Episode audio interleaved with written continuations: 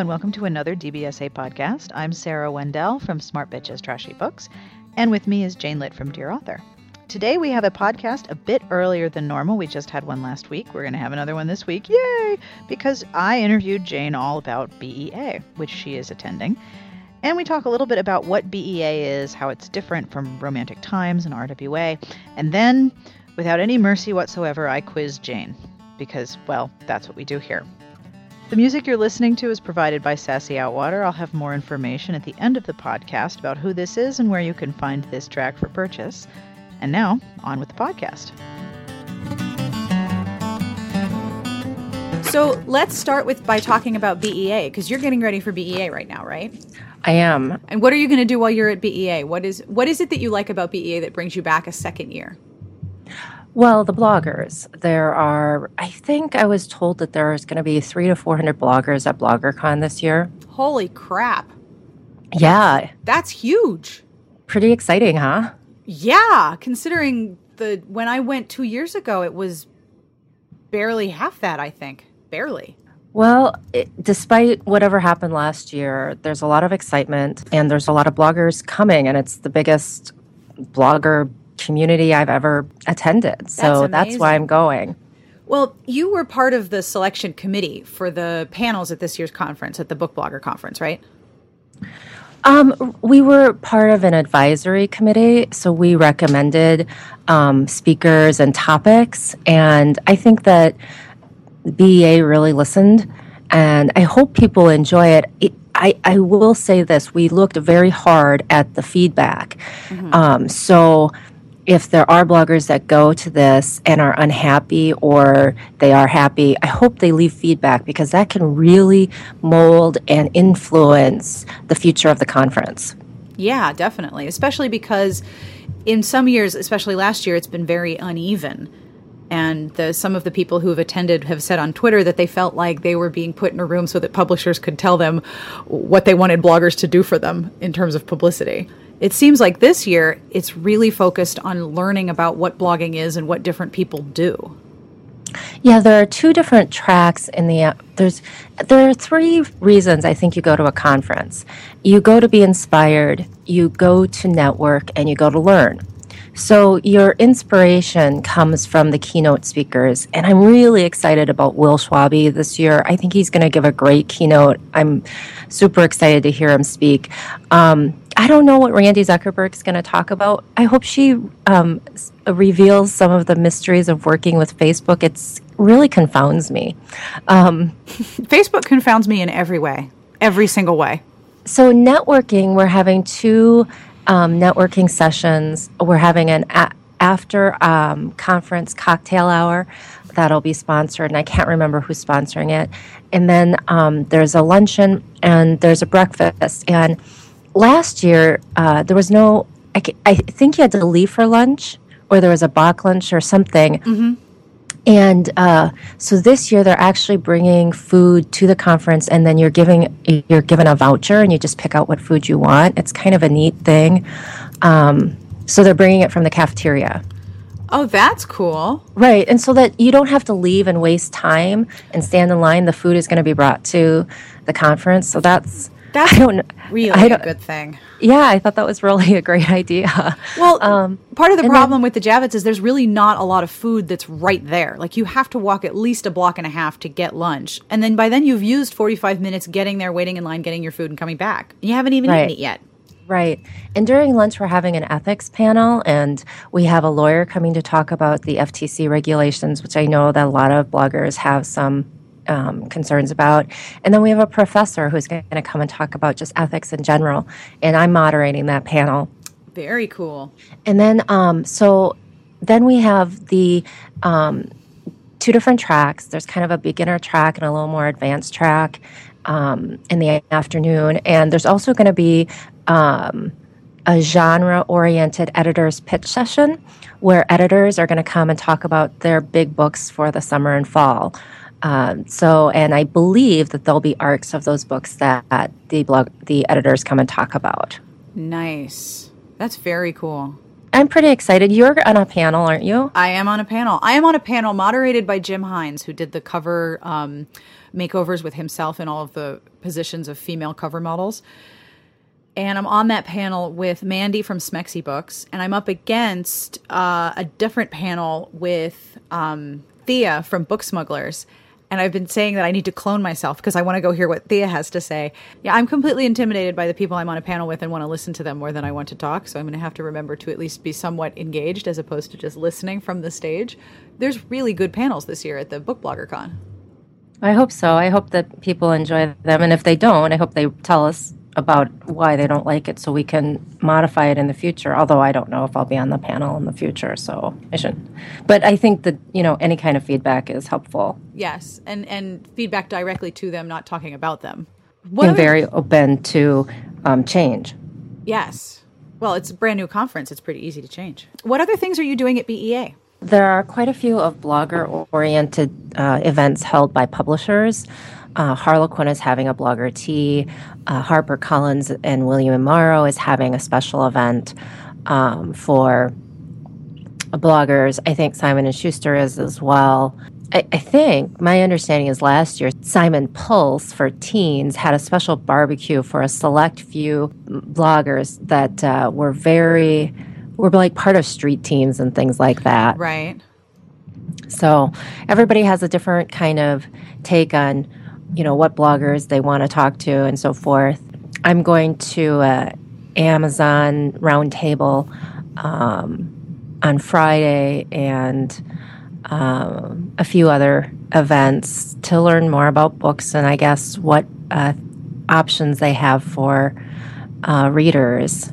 It's not. It's definitely an industry oriented event. Although, if you're a fan of a particular author, um, there there are a lot of opportunities to stand in line and get a galley copy of an upcoming book of a very popular author.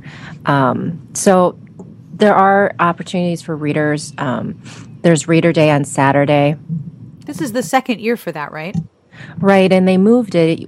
Reader Day was like I don't know, Friday or something last year. And so they moved it to Saturday, which I think makes a lot of sense because most readers have jobs and this way they can come on their day off. Yep. And the, the thing about the Javits Center is that you're always waiting in line somewhere. You're either waiting in line for food, or you're waiting in line for the bathroom, or you're waiting in line at a booth. What are some of the booths that you definitely want to go to this year? I always like to visit the Harlequin booth because not only is there usually a huge signing going on in the Harlequin booth with at least five or six authors, but it's a really nice booth to be in. It's comfortable. There's places to sit. The, the carpet is padded. Of course, I will go to visit any publishing booth at the Javits Center where there's a carpet pad, even if they sell instructions on how to make terrariums. I'm just going to stand on the carpet because the, the Javits Center is not the most comfortable place in the world. What booths are you really interested in going to this year? What people are you interested in going to see? Oh, I haven't really just um, looked at that yet. One of the things that I don't do that I, that a lot of people do is get galley copies because I don't read paper, and um, so I know a lot of people go around to different booths to obtain galley copies of future books, but um, I probably won't do that. I don't know. I haven't really made a plan for that yet. Um, I have a week, so I'll figure that out next week. I know there's a lot of press about what authors are coming. Is there a particular author or person who's signing at BEA that you do kind of want to see, even if you don't get a galley? No, I don't. Um, I I'm not a big stander in line. I can't imagine standing in line for an hour to get a author signature. I am not much of a. I, I, yeah, no. How about you? Standing, me? Oh gosh, I all right. Well, for one thing, for me, I tend to stay a little bit away from BEA for two main reasons. One, I'm local. I'm right outside New York City. If there's somebody in publishing who wants to talk to me, they can talk to me anytime. So I tend to stand back and let people who aren't local come and meet with everybody. I don't want to take up anybody's time at BEA. I'm always around. Two, I hate the Javits Center. I hate it a lot. It's horrible. The bathrooms are few and far between. It's a big hulking tank of concrete. It's dirty. It's dusty. I sneeze when I go in. I dislike the Javits Center. And I've been to many conventions there at this point since I've lived here for a while. So those two things sort of make me a little unware a little wary about going to BEA. Not that I think that it's not a great experience. It's a tremendous experience and it's one of those places where you go in and you kind of feel this palpable excitement that everyone is really excited about books. Yay! And everyone is trying to make an impression. But what seems completely bizarre to me is who is who are they making this big impression for? Each other? What what who who who's this for? I wish it was more open to fans, although I think moving it to Saturday is a bigger um, draw because people, like you said, have jobs and they can't take a day off to go go to BEA. I, I often wonder who is BEA now for? Is it for book buyers? Are there like six left, maybe five? They're like an endangered species. Well, I mean, I think it's everybody. And I think that anybody who works in the book business is a fan of books. It's true. And so I can see a lot of people. Mean, just because you're a bookseller doesn't mean you're not a reader and you're not a fan. So I can definitely see um, small booksellers or people who work at a university press or um, whatnot get excited about somebody else's book and want to be there for that event. It's true.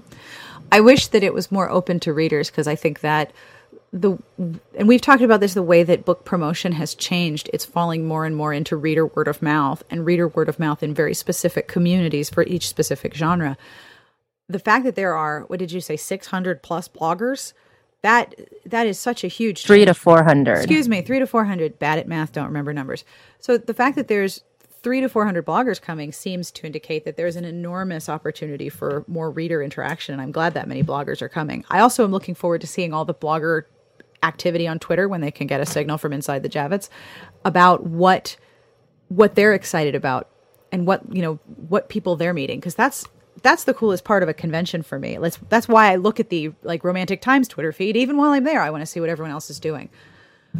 Well, but it should be remembered that this is the BEA, the books that they promote at BEA are, are not genre fiction. No, they are. They not. are. They are not. They are. Um, they are literary fiction um, and cookbooks. A lot of YA. Yep.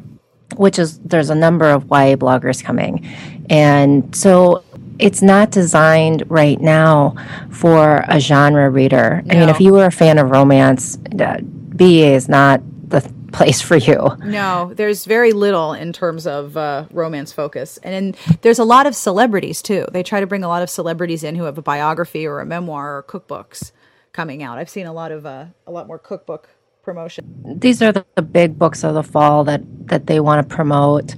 Um, memoirs, biographies, celebrity books, yep. big works of fiction like Junot Diaz and things like that. So if you're a fan of genre fiction, you should go to Romantic Times. Yes, concur that there you'll get the most interaction with authors and readers, as well as finding out about the upcoming um, books in your favorite genre, particularly romance, although they've expanded to science fiction, fantasy, and YA. Mm-hmm. Um, BEA is still really an industry law, uh, industry event, yep. and they've um, expanded their horizons to include readers. Um, and bloggers. But you know, you walk down the Javits Center, for example, you go to a HarperCollins booth or you go to a Penguin booth, there's going to be almost no mention of any romance authors in those booths. Mm-hmm. And there's not going to be arcs of those uh, books. I mean, there's just not. That's not who they're marketed toward because mass market, where romance uh, is sold, is not a high money uh, high dollar uh, figure for booksellers. It has a very low margin. Um, mass markets are primarily sold in places like Target and Walmart, uh, grocery stores, and those aren't the types of people who are coming to BEA. But but but but but but I thought that I thought that romance was paying the bills and keeping the lights on. What happened to that? they like they like to say that, but I don't think that's true. All right, well, I do have a quiz for you. Are you ready? I'm ready. Okay. This is similar to the last quiz, which I shamelessly ripped off of Pop Culture Happy Hour. And Linda Holmes's quiz is about television only. This is romance novels. So there are one, two, three, four, five, six, seven questions here of titles, series, excerpts, and descriptions. And you have to identify which is real and which is not. You ready? Ready. Okay. Which of the following is the actual romance novel? Rich, handsome, and successful Carlos must marry by his 30th birthday or lose the fortune his grandfather bequeathed to him. He wants a wife who is passionate and a perfect partner in and out of bed. He sets his sights on a struggling psychology student who is overwhelmed by him and all he pr- offers her. Or, Rich, handsome, and successful Carlos must marry by his 30th birthday or lose the fortune his grandfather has bequeathed to him. He wants a wife who is passionate and a perfect partner in and out of bed, and sets his sights on his secretary, Cynthia, who has always been there for him, even though he's tried not to notice her beauty. Well, the last, the I, I think I've read this book. Uh, oh, um, but not. Car- I don't think his name was Carlos, though. but uh, the last one is the setup of like a million Harlequin books. It so I'm gonna. So I'm gonna go with the first one, just because you're trying to trick me. Yes, you are right. It is the first one is real. That is His Submissive by Anne King. And in, in the description, all they say about the heroine is that she's a struggling psychology student. That's it. That's all you really know about her. Okay. Which of the following is a real book? Darius is an immortal warrior destined never to fall in love, only allowed single nights of passion with willing women. When a young lady who works at his favorite bar invites him out with her one evening, he discovers a plot to snare and entrap him for eternity, and she was the tempting, irresistible bait. Or, Darius is an immortal warrior destined never to fall in love, and when a young lady who works at his favorite bar approaches him, they begin an affair that brings his heart and her life into danger from dark, menacing forces. It's the second one. Yes, you're right. That's Embraced by a Warrior by Marisa Ch- Chenery. You've read these, haven't you? I I just read a lot of blurbs, you know, because I do those daily deals. I swear I've, I've read all these blurbs. I look at about uh, like a hundred blurbs a morning. Isn't it amazing how they all tend to blend into one big blurb after a while? It's all one big book. Okay. Which of the following is not the name of a real series? Billionaires in BDSM erotic romance or Dominating BDSM Billionaires erotic romance? The first one is a real one. I think it's Shoshanna Evers series, uh, and it's short nicknamed Bad. Really? Yeah, That's billionaires something. I, I don't. I can't, I can't remember. Billionaires uh, um, something dominance. I don't know. Now I'm Googling it because that was the one I made up. Oh, how funny. Although I will tell you that, hang on. Dominating BDSM Billionaires Erotic Romance is a series by a woman named Malia Mallory. But if you Google dominate billionaires and dominance, you will get billionaire domination and submission, domination billionaire, dominant billionaire, BDSM dominant billionaire, and the sexy BDSM dominant billionaire. It's like the new version of Harlequin titles, only instead of tycoon and secret baby, we have billionaire and dominant. So, is there a submissive billionaires? That would be fun. Okay. Which of the following is not a real romance? An angry fairy cursed the lairds of Clan Maclee with an unrequited love unless they can find true love with a noble hearted lady. Cursed Laird Neil Maclee is doomed to marry the unattractive daughter of the rival clan's laird known all over Scotland as Heather the Hag. His solution? Send her to London for a makeover. Or, Angry Fairy has cursed the lairds of Clan Maclee with lifelong misery unless they find true love in marriage. And after generations of miserable parents, one young man has finally decided to break the curse by never being with a woman ever. He's not prepared for the feisty, fiery, beautiful captive brought to his keep by his troublesome brother who wishes to keep the lass for his own. The second one. No, the first one is real. It's The Fairy Fated Forever by Marianne Graham, published by Quacking Alone Romance.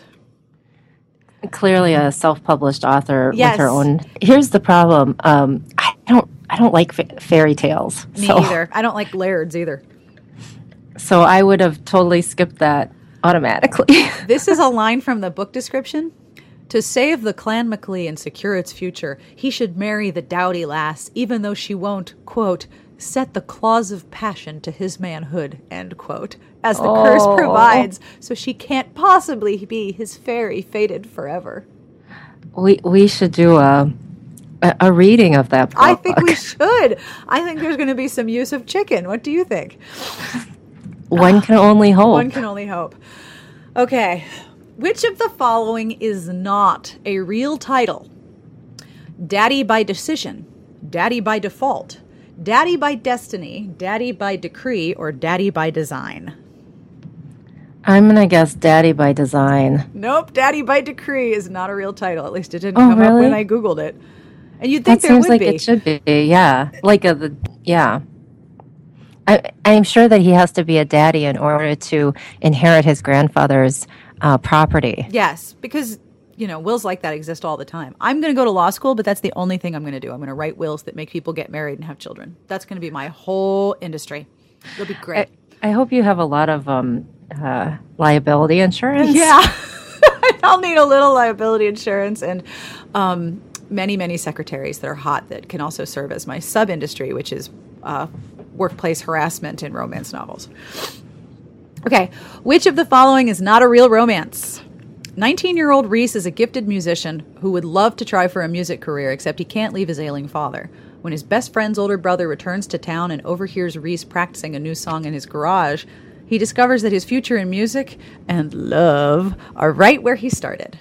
Or, 19 year old Reese wants to be a rock star, so he hangs out in his best friend's garage drinking beer and talking about practicing. Then he meets his best friend's older brother, and he's so attracted to him, he steals the guy's phone number and starts sending him anonymous love texts. Second one is not the story because that sounds pretty awful. That is totally the story. That's called Reese Has a Crush by Melanie Tushmore. I'm, I'm disappointed. I love how I read these, and there's like this huge three second block of silence where I can just imagine your face, like, what?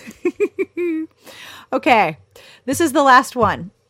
And Kat, if you're listening in the car with your children, you might want to turn this part down because this is a little bit um, spicy. So be ye warned, and hide a cat's children in the back seat.